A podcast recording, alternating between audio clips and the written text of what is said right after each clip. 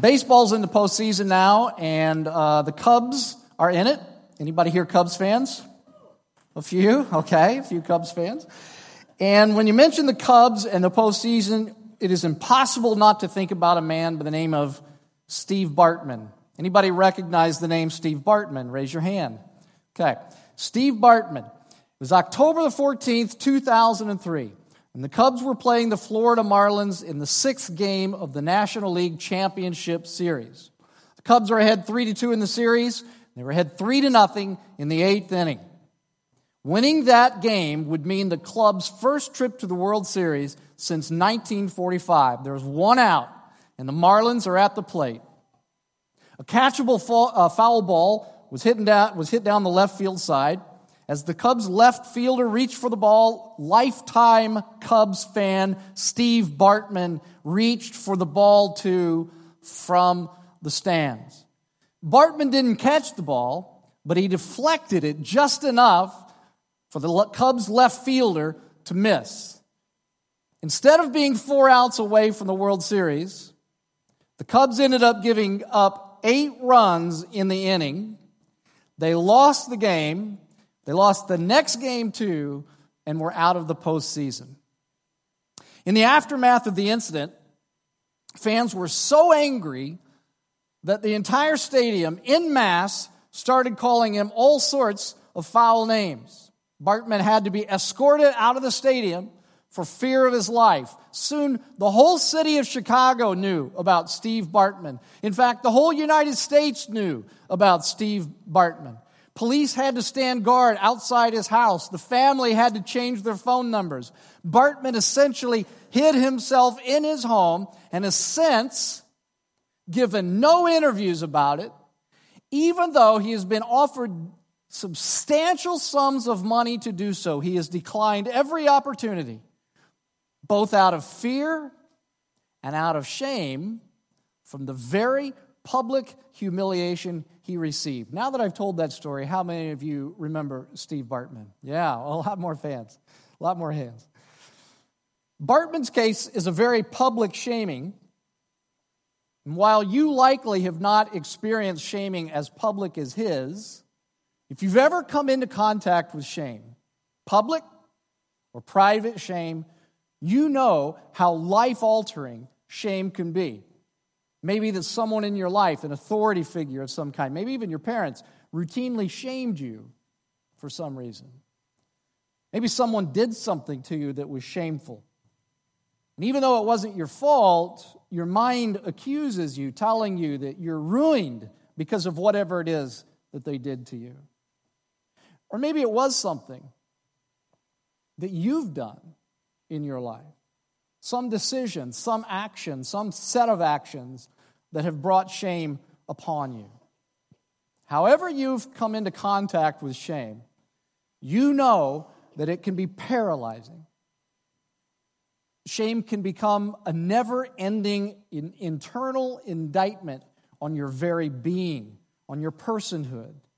It tells you that there's something terribly and fundamentally wrong with you. Shame tells you that you're not worth anything and that you aren't worth being loved. Shame travels right to the core of your being, and it becomes, over time, it can become your very identity. If this morning you struggle with crippling shame for whatever reason, I want you to walk out of here today knowing that the only real hope for your shame is found in the gospel. And I want to show you this morning why I say that. If you have a Bible, I'd like for you to turn with me in it, whether it's digital, whether it's old school, hard copy, whatever form of the Bible that you have. I want you to turn with me in it to Mark chapter fifteen. Mark chapter fifteen, and we're going to start looking in just a moment at verse sixteen. Mark chapter fifteen, excuse me, verse sixteen. We're near the end of a series that we've been in for some time on the last days of Jesus Christ. We've been looking at the last half of the book of Mark, which covers the last days of Christ. In fact, right now, the passage that we're going to look at today is in the last week of Jesus' life, and more than that, we're on the last day of Jesus' life. It is Friday morning. Jesus has been abandoned by all of his closest followers, and he's been handed over to Pilate. Uh, he's been handed over by Pilate to be crucified. He's been flogged to the point that he is barely alive. I want to pick up the reading now at verse sixteen. And uh, by the way, I would just ask those who are joining us through the internet, read these verses with us as well. Verse sixteen of Mark chapter fifteen. The soldiers led Jesus away into the palace, that is, the praetorium, and called together the whole company of soldiers. They put a purple robe on him, then twisted together a crown of thorns and set it on him. And they began to call out to him, "Hail, King of the Jews!" Again and again, they struck him on the head with a staff, and they spit on him. Falling on their knees, they paid homage to him. And when they'd mocked him, they took off the purple robe and put his own clothes on him, and then they led him out to crucify him. A certain man from Cyrene, Simon, the father of Alexander and Rufus, was passing by on his way in from the country, and they forced him to carry the cross. They brought Jesus to Golgotha, and Mark tells us that this is, uh, he gives us a little note here just so that we know that this is the place of the skull. This means the place of the skull. Then they offered him wine mixed with myrrh, sort of a narcotic, but he didn't take it. And they crucified him. Dividing up his clothes, they cast lots to see what each would get. It was nine in the morning when they crucified him. The written notice of the charge against him read, "The King of the Jews." They crucified two rebels with him, one on his right and one on his left. Those who passed by hurled insults at him, shaking their heads and saying, "So, you who are going to destroy the temple and build it in three days, come down from the cross, save yourself." In the same way, the chief priests and the teachers of the law mocked him among themselves. "He saved others," they said, "but he can't save himself. Let this Messiah, this King of Israel, come down now from the cross that we may see and believe." And those crucified with him also heaped insults on him. And we'll stop reading there. It's kind of odd to be reading this passage at this time of the year. I know that normally around, you know, Good Friday, the weeks prior to Good Friday, we're reading this. But I think sometimes just being able to read it at a different time of the year gives you a new perspective on a passage like this, lets you see things that you don't normally see.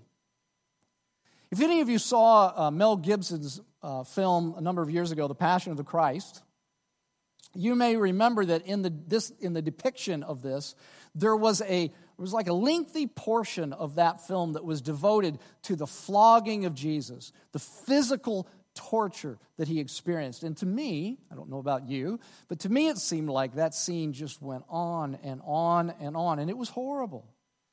And I don't mean to undermine that in any way, shape, or form. But what strikes me about Mark's depiction of the events that lead up to and during the cru- uh, crucifixion, I don't know if you noticed it, but Mark spends almost no time describing any of the physical torture. Back up in verse fifteen, he gives us one little short matter-of-fact phrase. We, we read it last week. He says that, that Pilate had Jesus flogged. And that's it. Like no more thorough discussion of what that flogging uh, would look like. I imagine that some of you who have Uh, been in church for some time, maybe you've heard sermons in the past about this, and you've probably heard people go into great detail about what it meant to be flogged. But I think that Mark was more struck by the mocking and the shaming of Jesus. And he wants us to see that. He wants us to hone in on that, to really focus in on the fact that Jesus was mocked and shamed and insulted and, and, and humiliated in this passage. Because that's what Mark's emphasis is, I think that's what our emphasis should be this morning. And so I want to I want to look at three things this morning. I want to look at the extent of Jesus' shaming. In other words, I want to I want to see how much he was shamed. How far did it go? How bad was it? And then I want to look at Jesus' response to that shaming. And then finally, I want to I want to ask this question. How does Jesus' response affect our shame? If you have shame, if you live with shame, if you if crippling shame is a part of, of your very being, how does Jesus' response to shame affect your response to shame? Okay? So the, the extent of Jesus' shaming, Jesus' response to his shaming, and then how Jesus' response affects our shame. And so let's start with the extent of Jesus' shaming. And I want to, as we as we look at this, I just want to begin with who in this passage shamed Jesus. I don't know if you paid attention to this, but almost everyone in this passage, in this passage, shames Jesus. The Roman soldiers shamed him in verses sixteen through twenty. Pilate shamed Jesus in verse twenty-six when he had the charge, King of the Jews, posted above Jesus' cross. That was to make fun of him. Passers-by shamed Jesus. You see that in verse twenty-nine. The chief priests and the teachers of the law shamed Jesus in verses thirty-one and thirty-two. And even the two men that were crucified on either side of Jesus shamed him uh, as well in verse thirty-two. And so if you add all of that up, here's what you have. The religious people shamed Jesus, and so did the irreligious people. Soldiers shamed Jesus, and so did civilians. Politicians shamed Jesus, and so did the governed. Thieves shamed Jesus, and so did law-abiding citizens. Jews shamed Jesus, and so did Gentiles. Even his own disciples shamed him by their absence. In short, everyone gets involved in the act of shaming Jesus very publicly in this passage. Everyone gets involved in it. And it's not just who gets involved in it, it's also how they shamed him. Look at it. The Roman soldiers dress him up like a comical king, and they spit on him, and they bow down to him, not because they really believe it, not because they're sincere about it, even though they're bowing down to him, ironically proclaims the truth about him. They're not serious about it. And so they do that to mock him. Imagine how ridiculous it must have looked. Here's a man beaten to a bloody pulp who can barely stand, wearing a purple makeshift robe, a crown made out of thorns. And the Gospel of Matthew tells us that he had a reed in his hand that was supposed to be his scepter. He looked ridiculous. All of which was to show that the soldiers Uh, it was to show their contempt and their lack of respect for him. In verse twenty-one, they parade Jesus through the streets for everyone in the city to make fun of him. And remember that this is, this is the, this is the great feast of Israel, the great celebration of Israel, the Passover. There are hundreds of thousands of people in the city now. It's most popular, it's most populated time of the year. Jesus is dragged through the city so that everyone can see him. In verse twenty-four, they divide his clothes, which meant that they stripped him naked to hang him on a cross. Now, I know that every time you see a depiction of Christ on the cross, you see some kind of loincloth covering him. But that is not how they crucified people. The one who, think about this, the one who clothed the lilies of the field has nothing to clothe himself with. The one who made coats of skins for Adam and Eve when they were naked in the garden and had nothing but fig leaves to cover themselves with, he hasn't so much as a rag to conceal his nakedness from a staring, gazing, mocking, hard-hearted crowd. And then there's a note of anti-Semitism in verse twenty-six with the sign, I said it a minute ago, that they put above his head that said, King of the Jews. Ha, the King of the Jews. The Romans despised the Jews. They held them in utter scorn because of their hope uh, to have a king of their own. They saw them as an odd people. King of the Jews, that was mockery. They crucified Jesus, who has done no wrong, between two common criminals as if he is nothing more than a common criminal. The observers hurl insults at him. The religious leaders mock him, saying that he has saved other people, but he can't save himself. Even the criminals heap insults upon him. This is a public shaming unlike anyone in history has ever experienced. As I was preparing for this, uh, for this uh, to speak about this passage, I read a, a sermon from the well-known nineteenth century uh, British preacher Charles Spurgeon. And I want you to listen to what Spurgeon says. In fact, we're going to put it up here on the screen so that you can read it. The nobler a man's nature, Spurgeon says, the more readily does he perceive the slightest contempt, and the more acutely does he feel it. That contempt which an ordinary man might bear without a suffering, he who has been bred to be obeyed and who has all of his life long been honored would feel most bitterly. Beggared princes and despised monarchs are among the most miserable of men. But here was our glorious Redeemer, in whose face was the nobility of Godhead itself, despised and spit upon and mocked. You may, therefore, think how such a noble nature as his had to endure. Christ, who was more than noble, matchlessly noble, something more than of a royal race, for him to be shamed and mocked must have been dreadful indeed.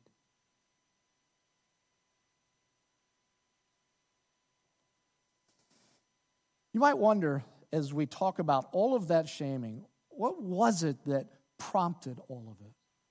Was it the miracles that he did? Was it the sermons that he preached? The Sermon on the Mount, for example? Did they mock him because he was a wise teacher? Wasn't any of that. Here's what prompted all of that mocking. The size and the exclusivity of his claims. That's what prompted it. The fact that he said he was the king, the Messiah, God in the flesh, the Savior. That's what prompted this public shaming. It was hatred in the hearts of people. And I hope you realize that even though you and I aren't mentioned in this text, that the size of Jesus' claims brings out a hostility in all of our hearts toward Jesus, because his claims force us into an all or nothing decision about him. We either have to adore him or we have to despise him. We either have to build our lives around him or we just have to deny him. But we can't live in the middle. And that infuriates us, because we like to keep our options open. We all want to be our own lords over our lives. We all want to be our own saviors. And it infuriates us when anybody pushes us to a place that we have to make a decision like that, and especially about such huge claims. That's what it was that prompted it, was hatred. And even though we're not mentioned in this text, we're a part of it too. The extent of Jesus' shaming even extends into the twenty-first century to you and me. Every one of us who has ever ignored him, every one of us who hasn't built our lives around him, all of us, every one of us shame him by saying that his life and his death, it really wasn't important enough to build our lives around. And so the extent of Jesus' shaming, well, it extends all the way into the twenty-first century. It was public, it was humiliating, and it extends all through human history. No one has ever experienced a shaming like that. I want to look for just a moment now at Jesus' response to that shaming. His response to that shaming.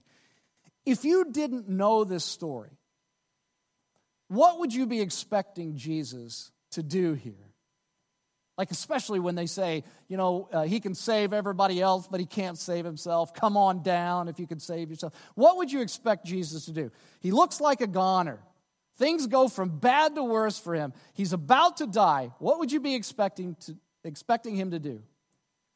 And I would suggest to you that it probably depends upon whether you've seen any superhero movies or T V shows. And likely all of you have seen at least one of them.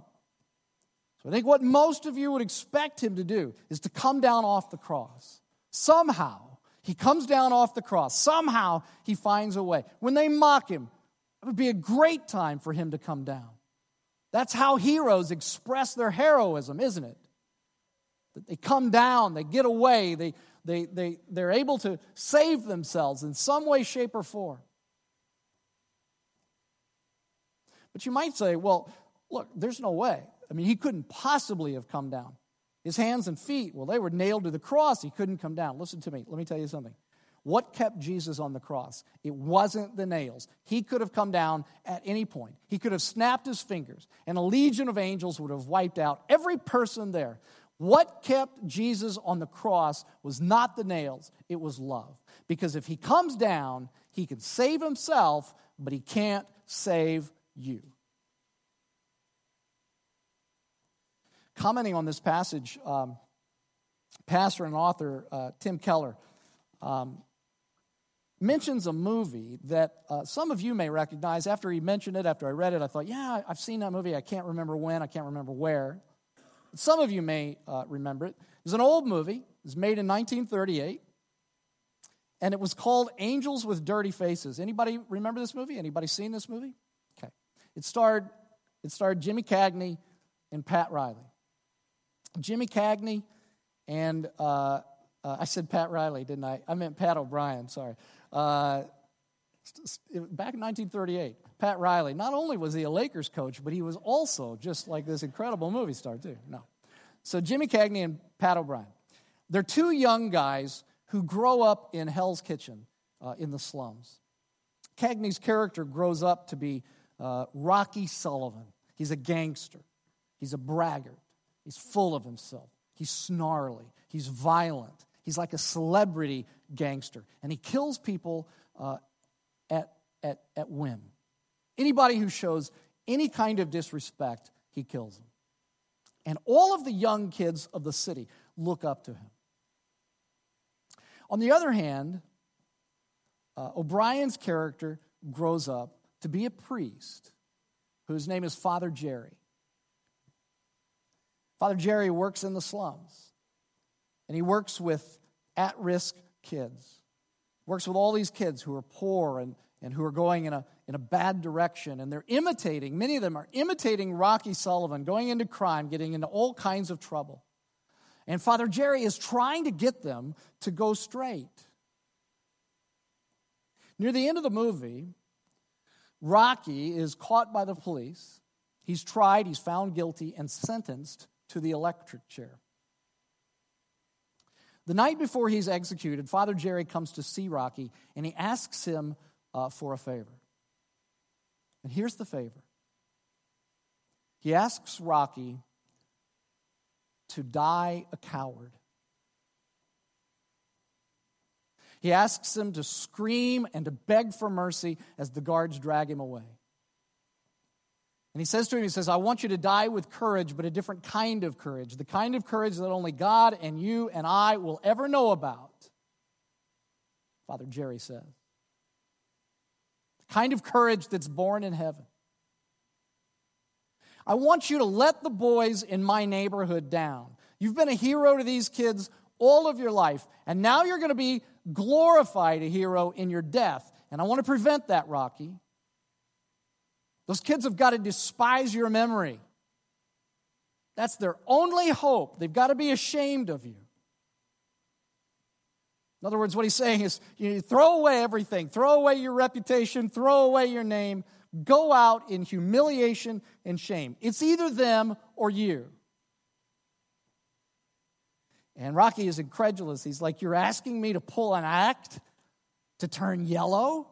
So those kids will think I'm no good? Nothing doing, he says. I'm not going down a coward. You're going to have to think of another way to save those kids.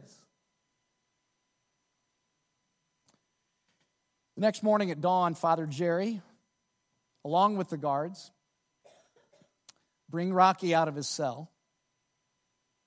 And he comes out with a snarl, slugs one of the guards along the way. He's staying true to form.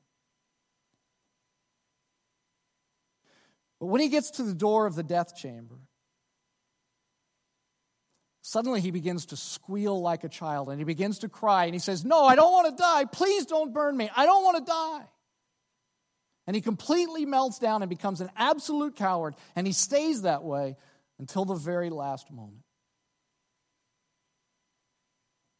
And Father Jerry, when he sees that happening — they weren't particularly subtle in movies back then — he looks to heaven when he sees that happen, and you know that it was all an act for the sake of the kids. Here's the thing. We're those boys. We're those kids whose lives and eternities are about to go down the to- toilet. It's Jesus or us. If he holds on to his glory, we're going to go down into eternal shame. If he comes off that cross, we're going down into eternal shame. But if Jesus goes down into eternal shame, then we can have glory. Jesus was so infinitely great that he expressed his greatness and his heroism by not coming down off the cross. In the greatest act of self-control in the history of the universe, the all-powerful God became weak and stayed weak and took the shame out of love for you and me so that we could have the glory of God forever. And you see, if you don't understand that Jesus didn't just die for you, if you don't understand that he was also shamed for you, you don't understand all that Jesus gives to you. He experienced and endured the shaming and allowed it to happen, took it to bear your shame. He didn't just die for you. He was also shamed for you. And his response to it was to demonstrate his awesome power by taking it. Now the question is, how does Jesus' response, how does that affect our shame? If you're here this morning and you live with shame, maybe you're crippled with shame. Maybe it's become your identity. Maybe all the time in your mind you hear the words of, of some authority figure, your parent. Maybe it's, maybe it's your own uh, words saying that you're ruined. How does Jesus' response to our shame, uh, to his shame, affect our shame?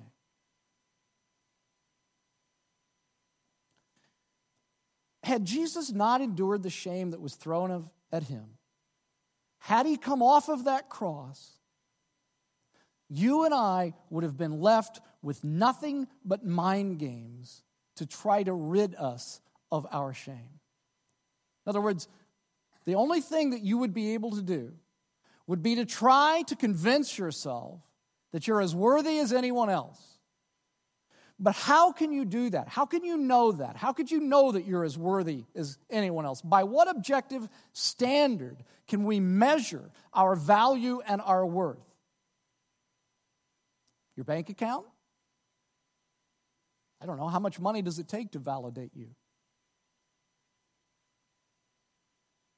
Your success? I don't know. How much success does it take to validate a person? How about the social group that you run in? Problem is, what happens when they get mad at you, when they ostracize you, when they move away, or worse, die? Then what? How do you measure your value, your worth as a person? What is there in existence that could once and for all time objectively validate your worth as a human being and remove your shame? I want you to listen to Hebrews chapter two, verse ten. We'll put it on the screen. The author of Hebrews writes, "In bringing many sons and daughters to glory," that's you and me, "it was fitting that God, for whom and through whom everything exists, should make the pioneer of their salvation," that's Jesus, "perfect through what he suffered." Do you see what he's saying? He's saying that the fact that Christ suffered, that he took your shame, that he bore it, he's saying that the cross is the once and for all objective validation of your worth. Here it is in one sentence. Jesus bore our shame so that we might share his glory. Jesus bore our shame so that we might share his glory. This is the objective standard that for once and for all can remove your shame and objectively validate your worth, that Jesus Christ bore it, so that he might give you his glory. The grace of God demonstrated to you through the cross of Jesus Christ. That's it. There is no other way to validate yourself. You can sit around and try to tell yourself that you're valuable. But how do you know that you're valuable? That's just you talking. You can have other people tell you that you're valuable, but that's just them talking. And what happens if they get angry at you? There is only one way that your shame can be removed and dealt with, and that is the cross of Jesus Christ. It is the only objective way. It is the only thing in existence that can objectively validate you. That's it. Everything else is just mind games. If you have any shame in your life, you need to come out from under the disgrace into God's grace. The only way to keep shame from defining you is to allow Christ's glory to define you. That's it. You say, well, how do you do that? Well, I want to give you three things as we close, just three things. Here's how you do that. Here's how you keep shame from defining you and allow Christ's glory to define you. Here it is. Number one, you have to confront the source of your shame. Now, what do I mean by that? I don't mean that you have to go confront the person who or people who caused you to feel shame. What I mean is that you have to confront the source of it. You have to understand where it came from. Where did it start? Maybe it came from somebody who's an authority figure. Maybe it was something done to you. You have to go back and you have to confront that. You have to deal with that. You have to process it. This is where counselors can help you a great deal, to help you figure that out, to sort it out, to work through it. You have to confront the source of your shame. And then second, you either have to repudiate your shame. In other words, when, when, it, when it attacks, when it says you're worthless, that, that you're fundamentally flawed, that there's something wrong with you, that you have to repudiate it, say, no, that is not true of me. I have Christ's glory because I believe in him. You either have to repudiate your shame or you have to repent of your shame. And what I mean by that is that if you brought it onto your li- into your life by something that you did, some action, some behavior, you have to repent of that. Just own it before the Lord. And then every time it comes up that says to you, God could never love you, you're worthless because of what you did, you repudiate it. Not true. I have the value of Christ. I have the glory of Christ. And then here's the third thing that you have to do. You have to preach the gospel to yourself. You have to preach the gospel over and over and over to yourself. You cannot change by just getting rid of something. In other words, you can't change by just saying, I'm going to stop feeling shame. You will never stop feeling shame. You can't change that way because nature abhors a vacuum. You change by reminding yourself of what Christ has done for you and the implications of what he's done for you. That's how you change. In Revelation chapter two, Jesus is speaking, and he says this. He says that to the person who believes in him, he says, I will give that person a white stone with a new name written on it, known only to the one who receives it. Now, what does that mean? Just it simply means this, that through belief in Christ, you are given an entirely new identity that is no longer defined by whatever happened to you in the past or what someone said to you in the past or what you did in the past. But your identity is defined by what Jesus did for you on the cross. That's what it means, that you have the approval of God. You have the applause of God. You have the worth and the value of Jesus Christ himself. Now listen, I, I just want to say it again. I am all for counseling. I really am. Uh, and sometimes I think even secular counseling can be very helpful to help you work through things and to process things. But I'm going to tell you something. This is something that no secular counselor can ever give you. The only thing that they can give you to deal with your shame is mind games. Only the cross of Christ can deal with once and for all your shame and objectively validate you. We have this saying around here. It goes like this. Good psychology is good theology made personal. You have to take the truth of what Jesus did on the cross for you and work it deeply into your mind and soul until it becomes a reality in your life. It is your only hope. Nothing else can ever remove your shame or free you of shame. Only the gospel of Jesus Christ can do that.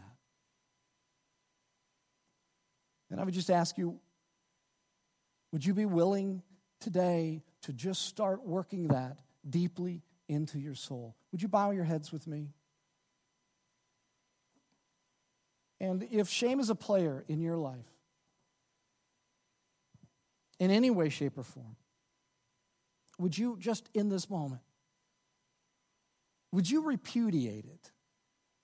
Just, just say to shame that it has no place in your life because you have the very glory of Christ, if indeed you have believed in him. Would you just repudiate it? Or if there is something that you have done in your life that feels so bad that God could never love you, would you just repent at this moment of that? And would you just allow that to be paid for on the cross? Would you allow Jesus to bear your shame?